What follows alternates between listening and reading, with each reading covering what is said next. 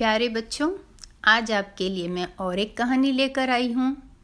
बंदर और बिल्ली की कहानी। इस कहानी से हमें ये सीख मिलती है कि झगड़ा नहीं करना चाहिए। अगर हम आपस में झगड़ा करते हैं तो उसका अंजाम, उसका परिणाम बहुत बुरा होता है। चलो, अब कहानी सुनते हैं। दो बिल्लियाँ थी। एक बार उन्हें कहीं से एक रोटी मिल गई। अब दोनों लड़ने लगी। मेरी रोटी है, मेरी रोटी है। फिर उन लोगों ने तय किया कि चलो आधा आधा कर लेते हैं।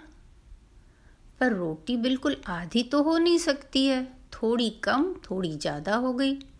पर दोनों में से कोई तैयार नहीं थी कि बड़ा वाला दूसरे को दे दें। दोनों लड़ती रही।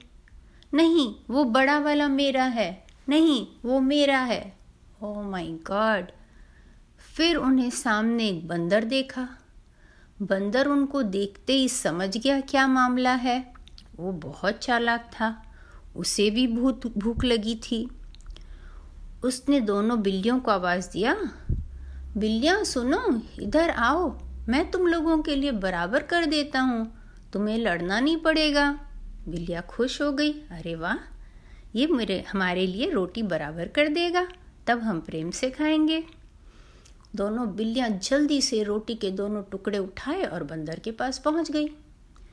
बंदर ने जो बड़ा टुकड़ा था, बड़ा रोटी का टुकड़ा था, उससे थोड़ा ज़्यादा रोटी तोड़ के मुँह में भर लिया और बोला, देखो, अब बराबर हुई? ओ नो अब तो ये वाली बड़ी हो गई। उसने दूसरी रोटी के टुकड़े की तरफ़ इशारा किया। फिर उसमें से एक बड़ा टुकड़ा निकाला और मुँह में भर लिया।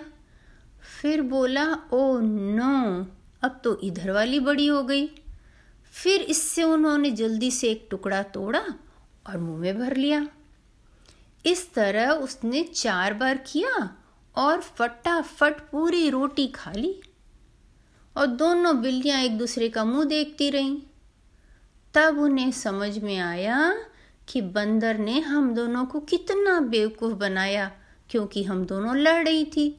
अगर हम लोग थोड़ा सा रोटी बड़ा वाला एक दूसरे में से किसी को भी दे देते तो हम लोगों को भूखे नहीं रहना पड़ता।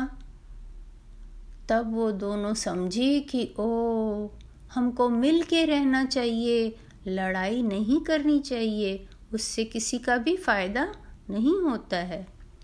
थैंक यू बच्चों। उम्मीद है आपको कहानी अच्छी लगी होगी।